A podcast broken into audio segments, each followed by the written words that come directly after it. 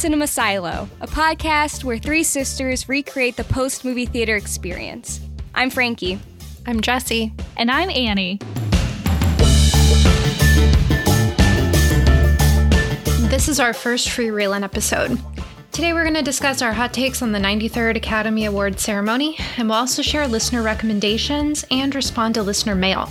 Well, one listener's multi part mail that leads us to answer questions about previous episodes in this pod, discuss the new releases we're most looking forward to in 2021, and surprisingly, to talk about John Candy movies.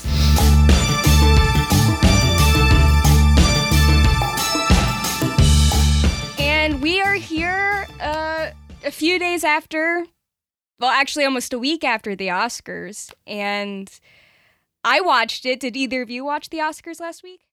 I watched about five minutes here and there. I was like, why is the camera work like this? Where are all the movie clips, which I love to see? Oh, yeah. And then I found out that Steven Soderbergh was one of the producers, and I was like, ugh. It looked like the BAFTAs.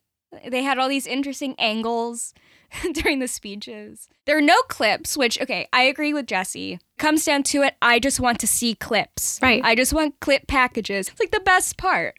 Yeah, I mean, when, when Glenn Close started twerking. oh my God, she deserved an Oscar for that bunch of nonsense that she did. So, in general, I think we're all kind of negative on the Oscars this year. Which, I mean, I don't know about you two, but personally, I love the Oscars.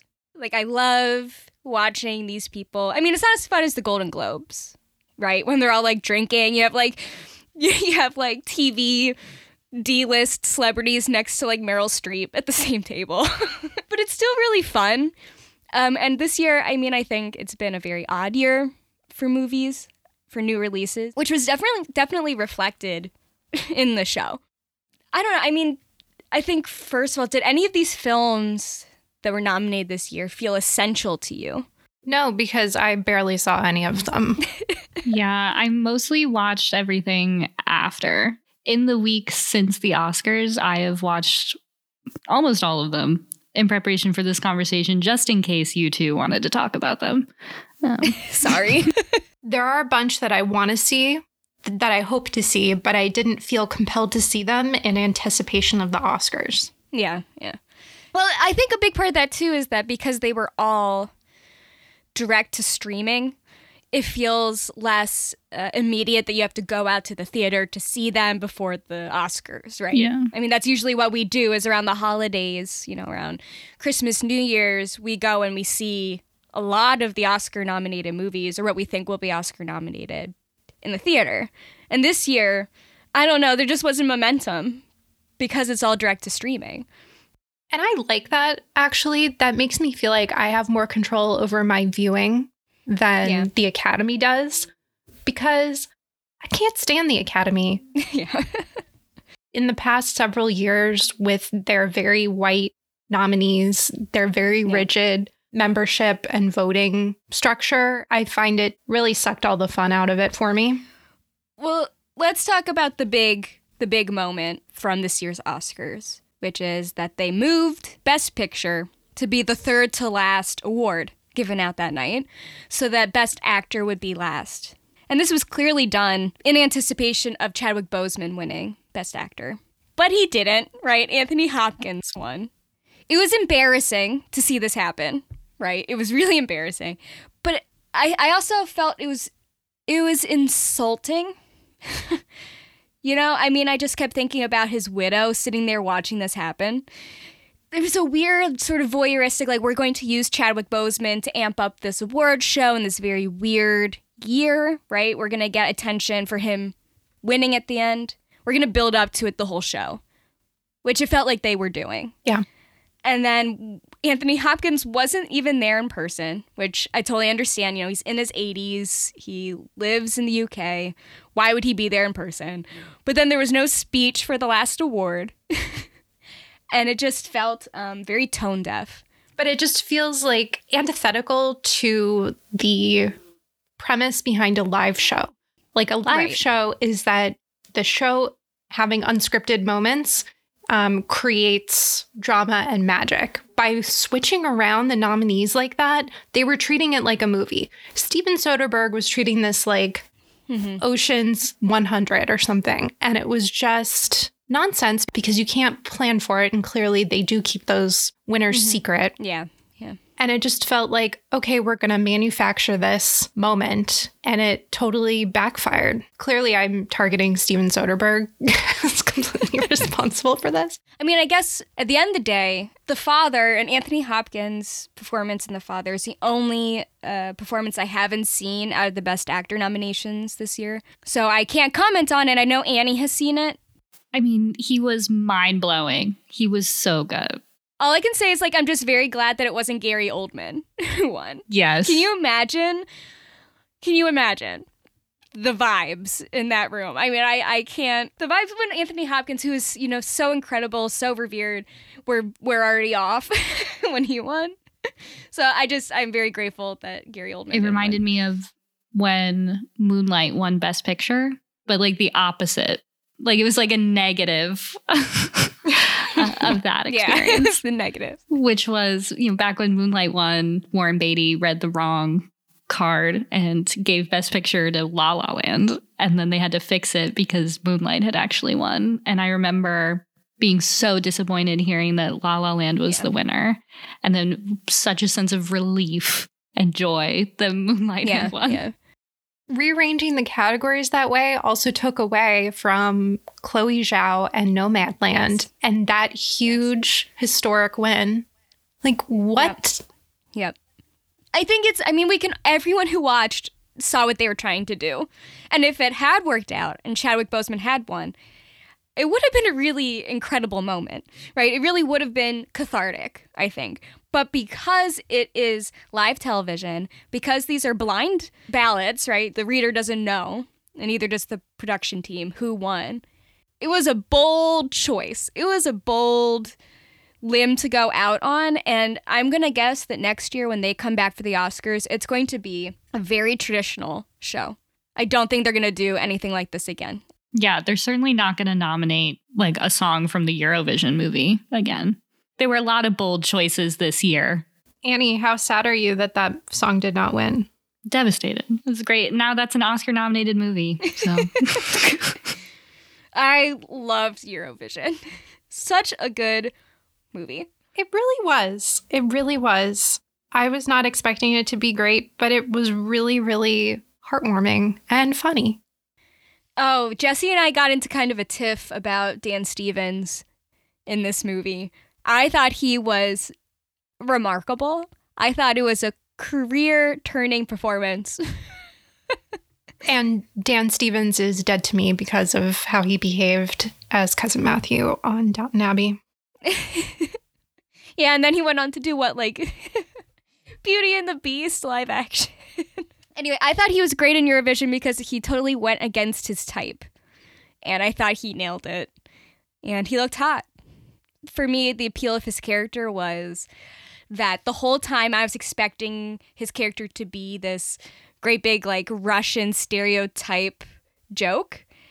And I mean, that was definitely a part of it, but I, I feel like it was one of the more nuanced depictions of that character that I've seen in a Western film, right? Yeah, I think that that goes to what was great about the the movie as a whole is that it didn't feel like it was funny because it was punching down. It felt like it was just genuinely funny. I just I think it is kind of remarkable that a Will Ferrell movie has a more sensitive depiction of a Russian character than a movie like Tenet. Which did you did you two see Tenet? No. Yes. Annie, you know what I'm talking about. yes. Kenneth Branagh played like the most Bond villain Russian ridiculous character I've ever seen. At least at least in this millennium. Yeah. Well, you're not watching Tenet for sensitive characters. Yeah, I don't know why you watch Tenet at all, but that's maybe for a different episode. Yeah, I'll fight you on that. Did anyone watch any of the winning shorts? No. Yes. I watched Two Distant Strangers because it's a time loop movie and I wanted to see what they what they did. Did you watch it, Annie? Yeah, I watched Two Distant Strangers And so I think I like it. I was very moved in the final moments, but the build up in the beginning I thought was quite slow. I don't know that it needed to be almost half an hour. But it was interesting to it was interesting to get another time loop movie, especially after Palm Springs this year. It seems like Mhm. time loops are on people's minds. I wonder why. I mean, I I thought it was an interesting use of the time loop storytelling device to show a relentless experience, like the relentless threat of police violence that people of color face in America on a daily basis. Basically ends up encountering the same police officer over and over and over again in the time loop and then the police officer kills him, usually shoots him every time. Wow. So, Frankie, you should see the documentary short winner. It's called Colette, and it's about a woman who was a French resistance fighter in the Second World War who is finally going to Germany. She's never been there Wow. in her life, and she goes and visits the concentration camp where her brother was killed. Wow. So, you both should watch that. But resistance fighters in World War II, and we just talked about Come and See. And then Two Distant Strangers was a time loop device, and we just talked about Palm Springs. and then the animated short, which is on Netflix, just made me sob. It was so sad. It's called If Anything Happens, I Love You. And it's about two parents whose daughter, spoiler, like her, their daughter was uh, killed in a school shooting. Oh my God. I didn't know anything about it. And then I started putting it together once I realized what the title was. And that you have these two grieving parents and their shadows are like characters in themselves. It's it's very, very good. Wow. Okay. Any other o- Oscars thoughts before we move on? So we actually have some listener mail from Caitlin, and she asks us, "Can you just talk about Olivia Colman?" Yes, I could talk about Olivia Colman. I could talk about Olivia Colman for days. I love her. And Yes. clearly I was the only one of the three of us who watched The Father. And Olivia Colman got the Best Supporting Actress nomination for her work in The Father, playing the daughter of Anthony Hopkins, who's caring for her father who is like lost his grip on reality. She's fantastic in this movie, but she's also fantastic in everything she does. Mm-hmm. Yeah, name something she's not amazing in. Can't do I it. I can't, but I can tell you plenty of things she is amazing in. Peep Show, Sophie Chapman, Fleabag. Oh, Fleabag, so good. She's so good in that because she's so unlikable. and I usually don't think of her as being so unlikable, but she plays it so well in Fleabag. Like it makes your skin crawl. Yes, yes. She's amazing in Broadchurch too, as the mm. detective. So Yeah. good. She's got range. She does. right? Because now she, she kind of became a Yorgos Lanthimos staple, Yeah. the Greek director, when she played the hotel manager in The Lobster, and then Queen Anne in The Favorite. She's so good in The Favorite. Oh man. And now The Father, also just excellent. And she has a movie coming out. It's already been shot. It's an adaptation of an Elena Ferrante novel. Yay! And I love Elena Ferrante. And Olivia Colman will be starring in The Lost Daughter, directed by Maggie Gyllenhaal. nice. We we didn't even talk about The Crown. Oh, The Crown. So yeah, that's Olivia Colman. We love her. We do love her. Uh, Caitlin, as I mentioned, has a multi-part listener mail. Um, her next question is, "What are your favorite John Candy movies?" This is so funny because other people mentioned John Candy movies after listening to our podcast episodes. I don't know what we said. Wait, really? Yes. I mean, I think that that is the energy we want to bring. I John Candy is gr- the greatest of all time. Absolutely. Absolutely. We got some stone cold classics. We have Uncle Buck. He is Uncle Buck. All right, we got planes, trains, and automobiles. Stripes, Spaceballs. Guys, Barf and? Spaceballs. Come on. That's probably the first time I saw John Candy was Barf and Spaceballs with Bill Pullman. Babe, ugh, We loved John Candy as the barf to Bill Pullman's Lone Star. I mean, there are other John Candy movies that I remember when they came out, like Only the Lonely. which has Ally Sheedy and Maureen O'Hara in it. Man, Hmm. never heard of that. Certainly never seen it. Yeah. Yeah. Um, that is that is a deep that is a deep cut. All right. I have not seen it in a long time. So I don't know. Put an asterisk next to that needs a re reevaluation, perhaps. and then the other one is The Great Outdoors, which is another um, deep cut, but also Annette Bening's silver screen debut. Really? Interesting. Yep. And Dan Aykroyd plays her husband in classic Dan Aykroyd being a jerk role. Yeah. So good. Yeah. Well, he was also starred with Dan Aykroyd. Well, he didn't star. He was in The Blues Brothers with Dan Aykroyd. He played one of the. He was like a parole officer or something. He had like small roles in a bunch of those like great movies. He was also a, a cop in Follow That Bird, I don't know that one. starring Big Bird. Oh, is that a Sesame Street movie? Yep. oh, that's nice. Uh, of course, like his Wikipedia claims that his breakout role was playing Tom Hanks's brother in Splash.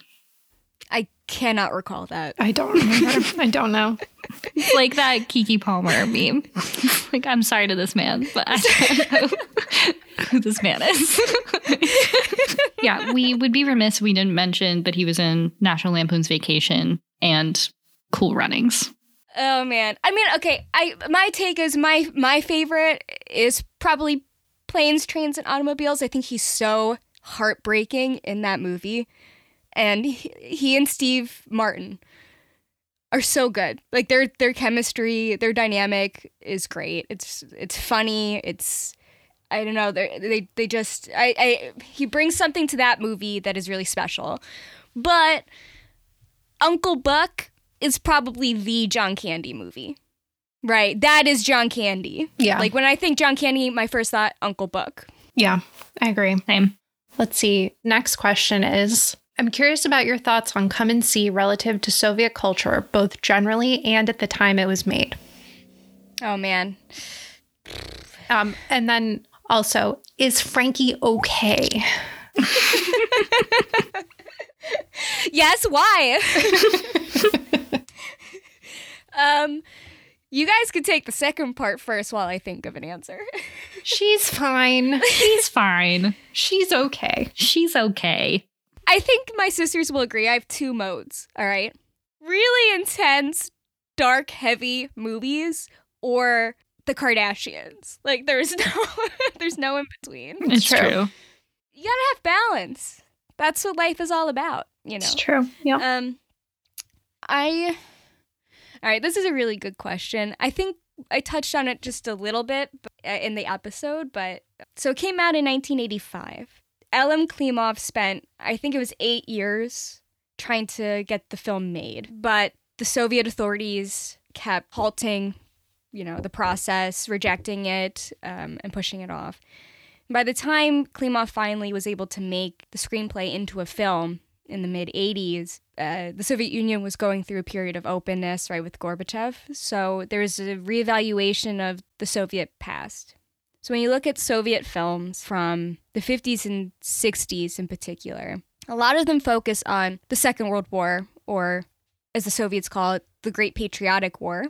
Usually, most of these films did it in a way that was, let's say, a little bit more optimistic at the end, a little bit more patriotic, a little bit more glorifying of war. That's not to say all of these films did, but in general, that was the trend. By the time you get Come and See, there was a reevaluation of the war, right? And people were really trying to dig into the realities of it beyond just glorifying the people who died in the war. Um, and so when Klimov started the screenplay and started trying to get it made, the authority, the Soviet authorities were rejecting it, saying that it was too grim. It was too grim of a depiction of the Second World War.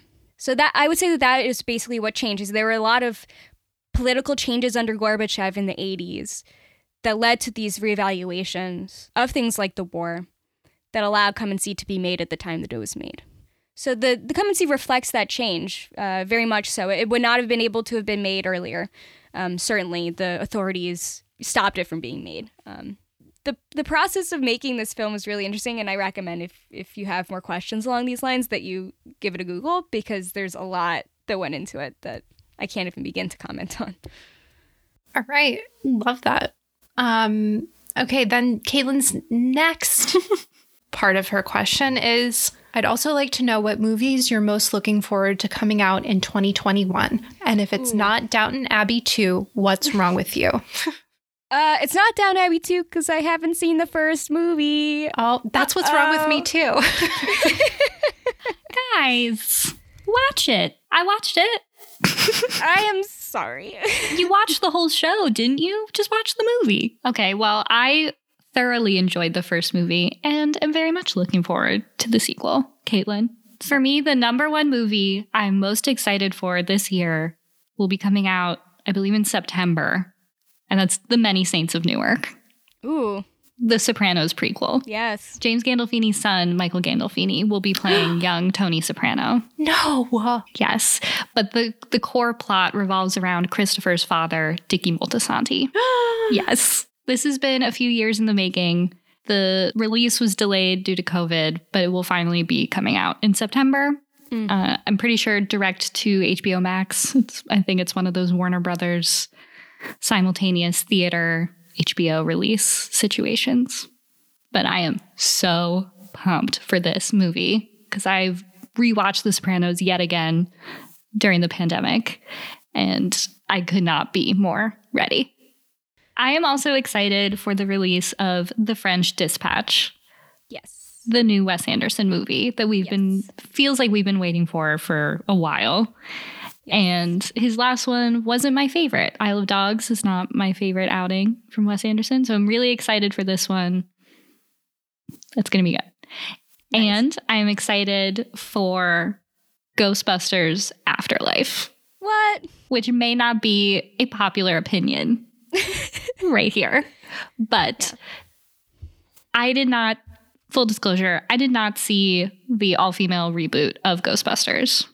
Okay. I was very put off and I have not done it, but I'm I'm going to do it. I've decided that I'm going to do it. Here's the thing I felt embarrassed for myself that I did not chime in and say that I actually liked the all female Ghostbusters. We're going to edit that out. Because that's embarrassing. I mean, the best the thing I'm most excited to see is that Chris Hemsworth is playing the Annie Potts Yes. character. yes, but he's not only the, he's not even the, the Annie Potts, he's a Mimbo. Himbo. Himbo, Jesse. Whatever. I mean, I'm looking at the releases for the rest of just this year, like not even looking at 2022, and I'm overwhelmed. I'm overwhelmed. Wait, I need to say why I'm excited about Ghostbusters Afterlife. I'm excited about Fine. Ghostbusters Afterlife. It's going to come out in June. It has Paul Rudd. It has one of the kids from Stranger Things. And it has Carrie Coon playing one of the, like, the mother. Uh, hopefully she's going to flirt with Paul Rudd. Hopefully they're going to have a little storyline there. Who's Carrie Coon? Carrie Coon is Nora from The Leftovers.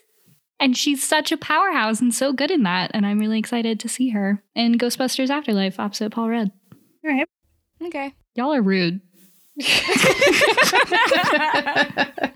is exactly the response that I got when I said that I loved Andy Samberg and Celeste and Jesse forever. And I had multiple listeners respond to me and say that they also love Celeste and Jesse forever and that you two did not give it enough enthusiasm. So hopefully someone else will agree with me and think that Ghostbusters Afterlife is worth looking forward to. Annie, when you mentioned why you liked Celeste and Jesse forever, the only thing that you said was Rashida Jones. The question was not, what's your favorite movie that Andy Samberg is in? The question was, what's your favorite Andy Samberg movie? That's yes. If Andy Samberg is not the number one thing out of your mouth when you say that movie, but it's Rashida Jones, I love their dynamic. I think they have a great dynamic. I'm not going to defend myself here because it's going to take up too much of our time. All right, Annie, anything else? I guess I'm excited for the James Bond movie to come out. Oh, that was what I was going to lead with. Yeah. And I hate that you started that by saying, I guess. How dare you? How very dare you? Go ahead, sell it. Phoebe Waller Bridge wrote it. Yeah, I'm excited for that one. Ana de Armas is going to be in it. Rami Malek is going to be in it. Wasn't he already in one? Am I imagining that? You're imagining that. Oh, maybe I'm just thinking of the trailer for this. it's just been coming out for so long that I don't know. It has. It has. It's been coming out way too long. But I'm I'm really I'm actually really looking forward to that one. And talking about like big budget movies, I'm also looking forward to tend to like kind of cautiously looking forward to Dune with Timothée Chalamet. Yeah. It's either going to be great or it's going to be terrible. And I'm excited to see. I'm excited to see which it's going to be. No Time to Die, the James Bond movie was my number 1. That was what I was going to lead with. I'm also looking forward to tentatively looking forward to The House of Gucci with Lady Gaga. Oh my gosh, and Adam Driver. And Adam Driver. The Ridley Scott movie? Yeah. The Ridley Scott movie. And his he's coming out with another movie too with Matt Damon and Ben Affleck No way. called The Last Duel, I think, and it's about them dueling to the death because one of them sexually assaults the other's wife or something like this, and it's a historical period like medieval knights or something. I don't know. I don't oh my know. god. Okay. This could be entirely wrong. Ridley Scott's really good at the his like the period pieces with dueling.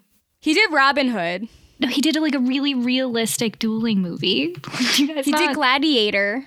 Yes, no, there's something else. The Duelists. It's called The Duelists. and it's Harvey Keitel and Keith Carradine. And I've seen some of the scenes on YouTube of them dueling, and it's they're really good. So So he's he's doing the last duel, and it's it's Matt Damon and it's Adam Driver as the two who are going to duel to the death, and then Ben Affleck is someone else in the movie. So good for him. You know, you know, Matt bringing his friend along. Love that. Love that for them. And so I guess Adam Driver, I guess Adam Driver uh, is going to be in both of Ridley Scott's movies coming out this year, which is pretty cool. Speaking on dueling, another movie I'm looking forward to, which is supposed to come out sometime this year, is The Green Knight. It's an A24 movie, and Dev Patel is going to play Sir Gawain. Uh, you know, in, in King Arthur. yes, that's going to be interesting. I'm looking forward to that. that is skyrocketing Oh. top of my list. I'm Yeah. excited for that. Yeah, I love we that. love Dev Patel. We love Dev Patel. And A24 and King Arthur. This is great. Yes. yeah, it's got everything. Well, now I'm excited for this year. All these great movies. Awesome. So we also want to thank everyone who listened and call out some recommendations that we got from our listeners. You know, we like to give recommendations at the end of every episode. We we also appreciate if you want to recommend something for us to read or watch or listen to. Specifically from episode 1 on Portrait of a Lady on Fire, our discussion of Orpheus and Eurydice, we got a great recommendation to read some of the poetry of Carol Ann Duffy, specifically her collection, The World's Wife, which reimagines a ton of different myths from the perspective of women in those myths and does a lot of what we thought was transformative in Portrait of a Lady on Fire. And there is specifically a poem about Eurydice that reimagines her with far more agency. Some of us have now read it, and we also want to recommend it to you guys. It's great. Give it a read. What else have we got? Some people mentioned to Annie that Zizek has this theory about Titanic. So Annie mentioned it to us, to me and Jesse, and then we looked it up. In a sentence, Zizek is a very famous Slovenian philosopher. He is also kind of a meme. I mean, the internet loves him. He- has to be seen to be understood. Like, you have to watch this guy and the way he speaks to understand Zizek. It's kind of hard to capture. And I watched Zizek on Charlie Rose talk about his theory on Titanic. And what he says is that the iceberg saved them, Rose and Jack, from themselves. And that Jack came into Rose's life as this, you know, member of the working class, the lower class. He teaches Rose how to live on the edge, how to live more freely, how to uh, experience these things in life, and that he had to die for this to make sense. And so when he's, it's a little more nuanced than that, I guess. I mean, in Zizek, it's kind of hard to tell sometimes because then he went on to talk about Kung Fu Panda. But I agree with this take, and I think I can't remember what I said in this ep- that episode, uh, Portrait of a Lady on Fire, where I talk about Titanic, but that rings very true to me. And honestly, man, I did not know I was going to spend so much time breaking down Titanic on this pod, but sometimes I remember thinking that Jack may maybe didn't exist at all. Oh my god. And I, I'm sure that this has been disproven and like some some nerds have gone back and like found the moments where other people perceived him. I don't care about that. I cuz I think really Jack, he doesn't exist to be a true romance, right? He exists to further Rose's development. So in that sense, like what Zizek was saying makes sense, right? That it's not really about um it's not really a romance. It's really it's really about her development. But Calling other people on the internet nerds is rich coming from you. you know what? You're right. isn't isn't there supposed to be like a new Avatar coming out? Haven't we been hearing that for like ten years? When's the new Avatar? Who cares? where are the who, where are the people who care? First of all, I just googled it. How much do you think Avatar, which came out in 2009, how much do you think it made in the box office? I hate these games. Ugh. no, guess, guess, guess. One billion dollars. More. Not more a billion. Yeah, more than a billion. It's 2.8 billion. Billion? So that's what it says here on Wikipedia. So you can check my source. It says box office 2.847 billion. Billion with a B. Now I'm going to click on the citation. The citation is IMDb. And it was retrieved April 30th, 2021. So I don't know who just updated this for me, but thank you. Keeping keeping our citations up to date. Doing the Lord's work out here on Wikipedia. Do you like do you like Avatar? Uh, absolutely not. I don't even like Titanic, so I don't know why I'm why I am going on about James Cameron movies. But I like to stay up to date. I like to I like to know these things. Okay, our next series of three episodes is going to revolve around a theme that I picked. It's a little on the nose, but we're going to pick movies in the theme of sisters. Sisters, Sisters. Sisters. So I get to pick the first movie we'll be talking about, and that will be the 1992 baseball classic, A League of Their Own. I chose Greta Gerwig's 2019 film Little Women. I picked the 1987 Danish drama Babette's Feast. Thanks to everyone for listening to our first four episodes. We hope you keep tuning in. We have loved all of the feedback we've gotten from you, and it means so much to us that you're listening and joining in on the conversation. So keep it up. Follow us on Instagram and Twitter at CinemaSiloPod. Visit our website at cinemasilopod.com and feel free to leave us a rating or review wherever you listen to your podcasts. See you next time in the silo.